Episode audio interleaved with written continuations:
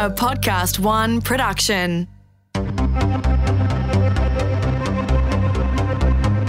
Technology is advancing at a rapid pace, and that can be amazing. It can help our lives, it can make our lives more efficient, it can make our jobs easier, it can even help secure us. And the people who are working on that technology are incredible, and they usually have amazing goals in mind. Unfortunately, there are also a group of people looking to use that technology against you. Every single device that you put out there, every single piece of tech that you use can be leveraged against you.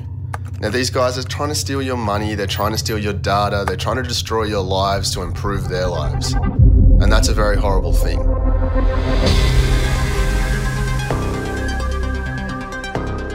Now, we're lucky enough today to be joined by Doug Witschi from Interpol, and he's one of the people and the organisations that are actually trying to prevent this type of behaviour. So, Doug, thanks for uh, joining us today. Love to hear a bit about um, how you got Interpol, what Interpol actually does, and uh, yeah, tell us your story. Well, thanks for that interesting question. Look, Interpol's an intergovernmental organisation that was established about 100 years ago. It's made up of 194 member countries and has a really it's about connecting police for a safer world.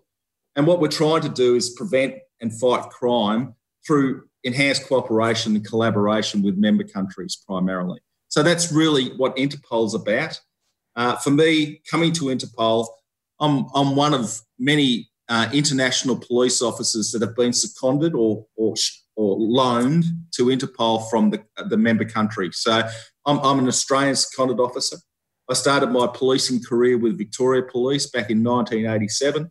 I had uh, some great times uh, working in Victoria, primarily in crime and uh, investigative detective activities, before moving across to the Federal Police in 2007. Again, uh, new journeys, new experiences in the federal police. But I found myself into counterterrorism towards uh, the time I, I, was being seconded. So I was working as a counterterrorism officer out of Canberra around the international environment and the threats that was posing to the Australian community. In 2018, I received a phone call advising me of the position with Interpol and encouraging me to apply, which I did. And I was successful in securing a position on secondment as an international police officer from Australia to Interpol, uh, starting there here in August 2018. So we're based in Singapore. Uh, we uh, we have a global remit. Uh, our cyber directorate sits uh, in Interpol Singapore. And what did that phone call actually feel like? It was a Friday afternoon, and I asked if I could have the weekend so I could uh, actually discuss it with my family. so you're working against cybercrime, and you're working in the cybercrime department. What do you actually do within your department? Well, look, I, I head up two of the sub directorates of, uh, of our cybercrime directorate. The first is our cybercrime threat response capability. That's primarily focused not only on the intelligence building to identify threats and issues, but also working with member countries and our private public partners to disrupt that threat uh, and look at early interventions as best we can. And the other subdirectorate I look after is cybercrime operations. So I've come into cybercrime operations to sort of try to expand uh, the operational capabilities of the cybercrime directorate.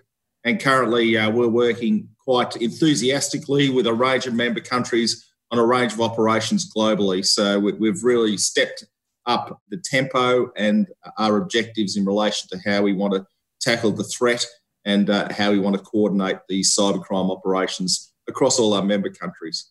So you mentioned uh, all these member countries. How do you go about collaborating and how important is collaboration to Interpol in your department? Well, collaboration is critical for us. It's about working with smart minds and smart people uh, around the world with a common objective to actually make a difference. Um, you know, our member countries are suffering on a range of different fronts. I mean, we are globally from cybercrime, and we work together to try to work uh, out solutions and opportunities and we try to bridge the gaps between a range of different member countries to be able to look at uh, takedowns of infrastructure, but also target uh, threat actors and really try to get them incarcerated at best or, or potentially um, be able to distract them from uh, obviously committing that crime and having the impact that their cybercrime has been having globally over the last couple of years and particularly through the COVID 19 uh, pandemic. So for us, uh, you know, that's critical. Uh, we work closely with the uh, national crime bureaus in each of the 194 member countries, as well as the cybercrime directorates. But we also have broader partnerships and relationships that are critical for us. Our private public partners, our gateway partners are, are, are absolutely critical. These are security, banking, financial, a whole range of different companies from different sectors that we work closely with on a day to day basis. And they also provide us with a richer context of information and speciality that we don't have generally within law enforcement, but they, uh, that they're a, a, valued and key partner for us as we work towards uh, disrupting cyber criminal activity.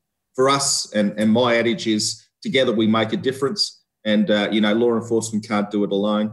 We need the, uh, the partners, private and public sector, as well as other international organisations to collaborate and work with the communities to be able to make a difference.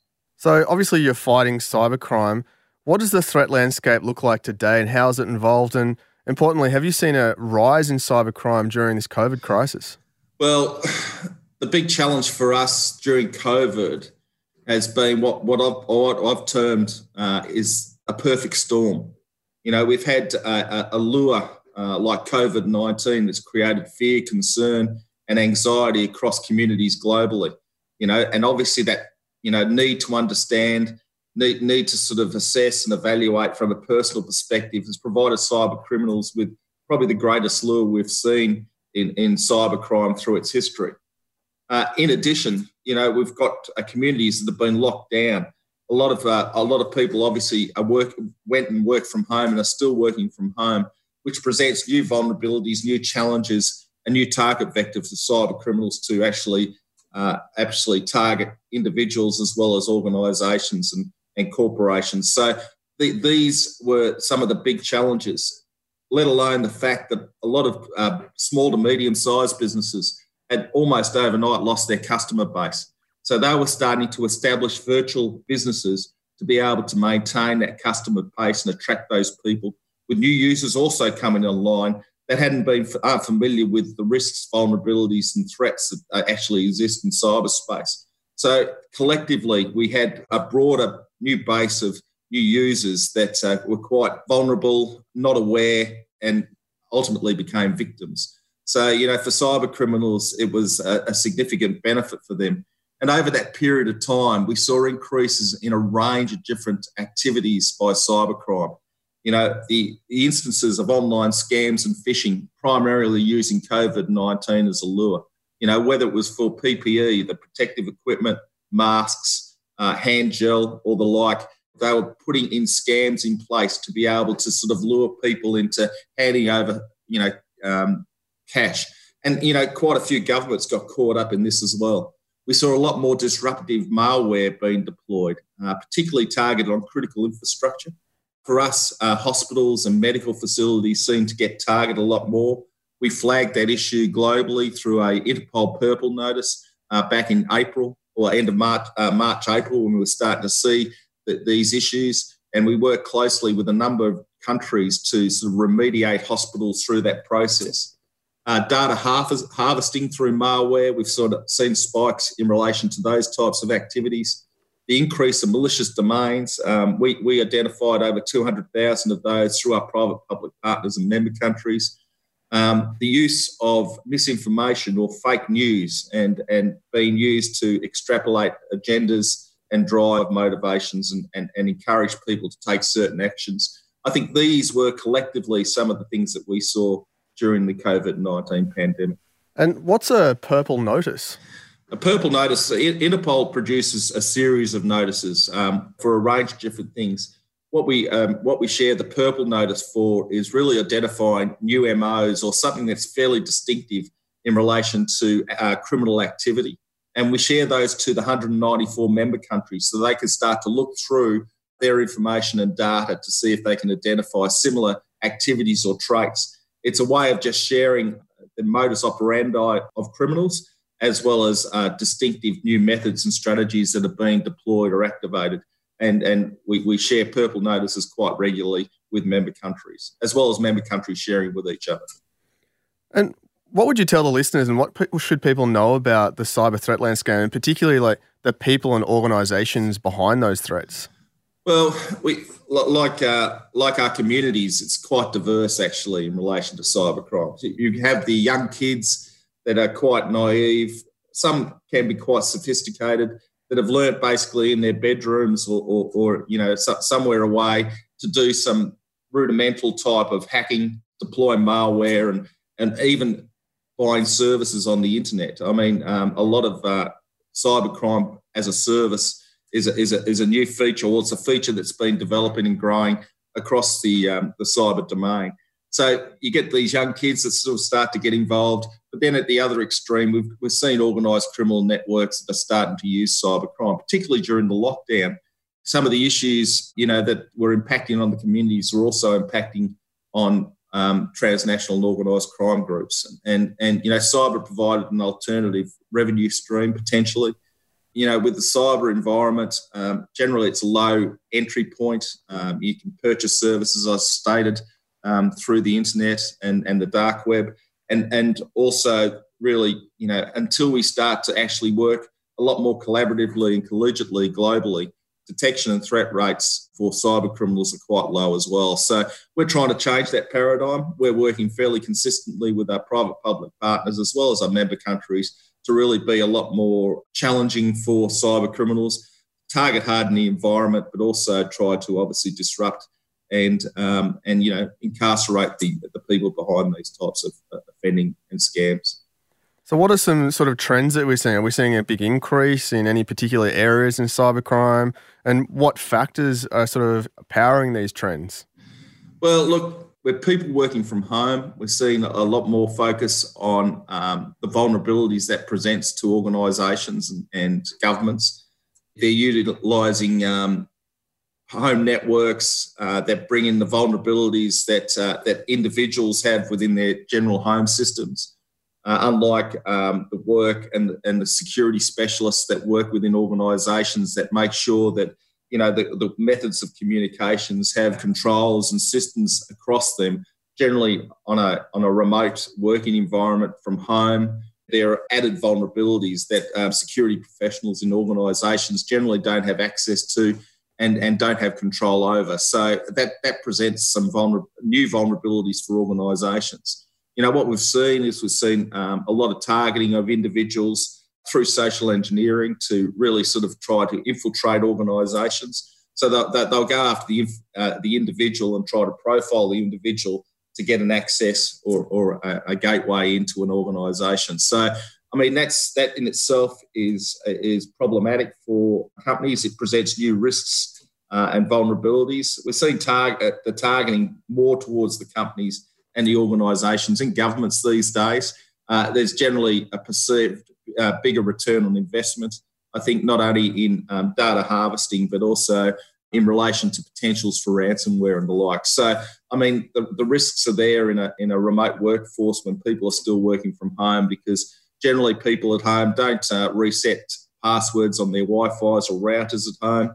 They're, they're fairly generic and it, it presents um, new opportunities in addition, you know, a lot more IoT devices are hooked into a range of home networks that also present vulnerabilities to those environments. And uh, if you've got a work computer or that's obviously using that network, it presents um, additional opportunities for criminals to exploit that that uh, that vulnerability. So um, for us, uh, that's that's a significant issue for us.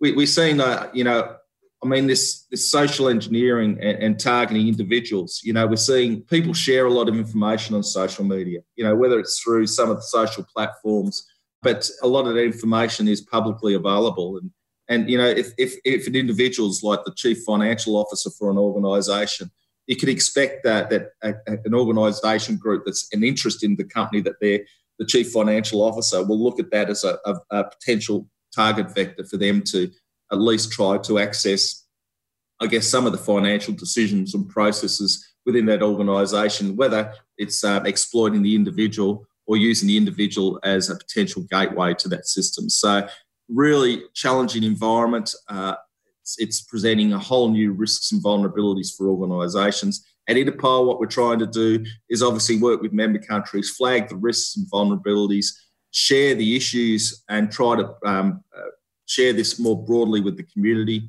In May this year, we, we released a uh, Wash Your Cyber Hands communication strategy, really focused on some of the vulnerabilities and also some of the uh, activities that individuals can take to improve their security and, and reduce the risk of them being a victim to cybercrime.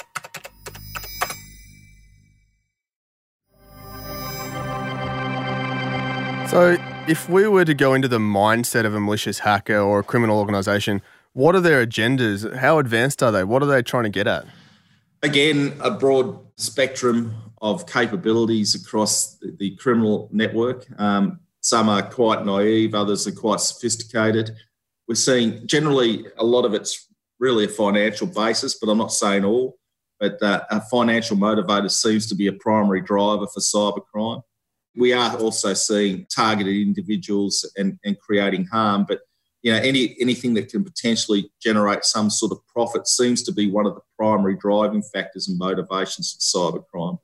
I mean, for criminals, we've seen recently um, some DDoS attacks that seem to be quite juvenile in their targeting and, and methods, uh, but we've also seen a lot more sophisticated ransomware and penetrations that have damaged and caused a significant concern to different types of groups. I think for us, you know, what we want to try to do and encourage people globally is if you do become a victim to share the problem. Uh, I know that's challenging for some of the big organisations because they don't want to be seen a victim.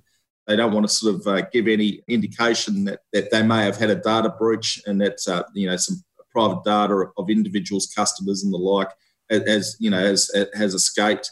So I mean, it's it's quite a challenging environment for organisations to balance that risk uh, uh, as well as their responsibilities uh, to the privacy of the information they hold. So for us, it's really trying to sort of work through those challenges with uh, organisations, but there is a very positive and progressive, good community out there that can provide a lot of advice, guidance on a range of different issues, risks, and vulnerabilities that people are experiencing, unfortunately, on a daily basis.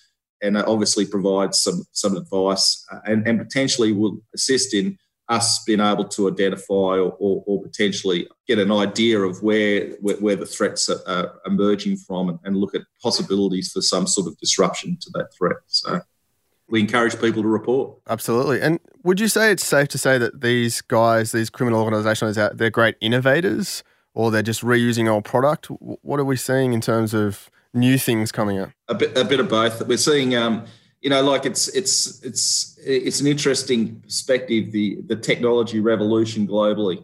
You know, and what we find is we're, we're so progressive and moving forward. Sometimes um, there's opportunities for criminals to exploit older capabilities and older code and, and, and get some benefit out of that because uh, we, we've, we've advanced so incredibly quickly. I think uh, criminals too, uh, particularly the organised and transnational crime groups, have a large um, financial backing and resource because they've generated that out through their criminal activities. Uh, it allows them too to test and explore new opportunities, uh, new capabilities, and new technologies as it comes online. And uh, generally, um, you know, from a law enforcement perspective, we're sometimes playing catch up uh, to these because we don't have that uh, readily available stream of activities. I think for law enforcement, it's critical that that we partner with private industry who are at the cutting edge of technology, uh, so we can at least have a chance to obviously share those experiences, uh, collaborate on uh, task forces and activities to at least um, mitigate some of those risks of um, innovative cyber criminals. And what impact are we seeing on the daily lives of society in general? Have you got any stories for us on how impactful this can be on society and people? Well, look, uh, I think um, you know the interesting thing with cybercrime is it. I think it's generally unreported uh, in a lot of respects. The issue we have is we've got people that have suffered uh, have been victims to uh, business email compromise, for example, you know, that have been running a small business and have been duped into sending funds to a, an account that's obviously not a customer or, or ultimately a, a, creditor of that business. And that, that puts added pressure on those businesses, not only to recoup funds, but to also remain viable and, and, um, and, and operational. So, you know, like I think on a day to day basis, there are a lot of victims and and there's are a lot of people that have been scammed and really you know for some you know a loss of a couple of hundred dollars isn't a significant uh, burden to them, but for others, it's a critical burden. So, with the emergence of uh, new communities and, and people coming online, you know, to become a victim sometimes could be uh, quite a catastrophic um, activity and event, life event for them. So, you know, we really do encourage them to report.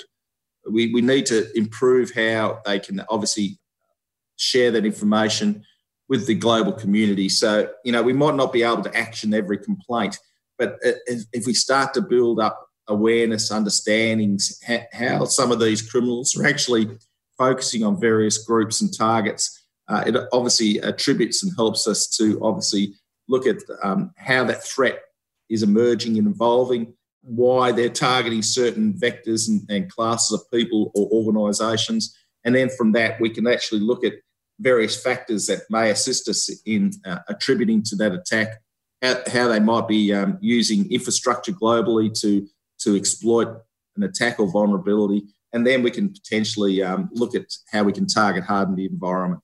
And I mean, part of it is to try to prevent um, cybercrime. You know, we're working currently with a number of private organisations to try to fix some of the legacy issues within the internet that have been that have been dogging um, and causing concerns for decades now. So for us, it's it's trying to look at differently, not only from the preventative space, but also from the um, obviously the disruptive and, and post-event type activity. But you know, if we can prevent crimes from happening, that'll have a better benefit uh, for everyone in reducing harm to a lot of people that can potentially be vulnerable to these types of events. And can you tell us a bit about some of the technologies that you're using to detect and defend against these threats? What's some of the gadgets you're using to capture these criminals and, and bring them to justice?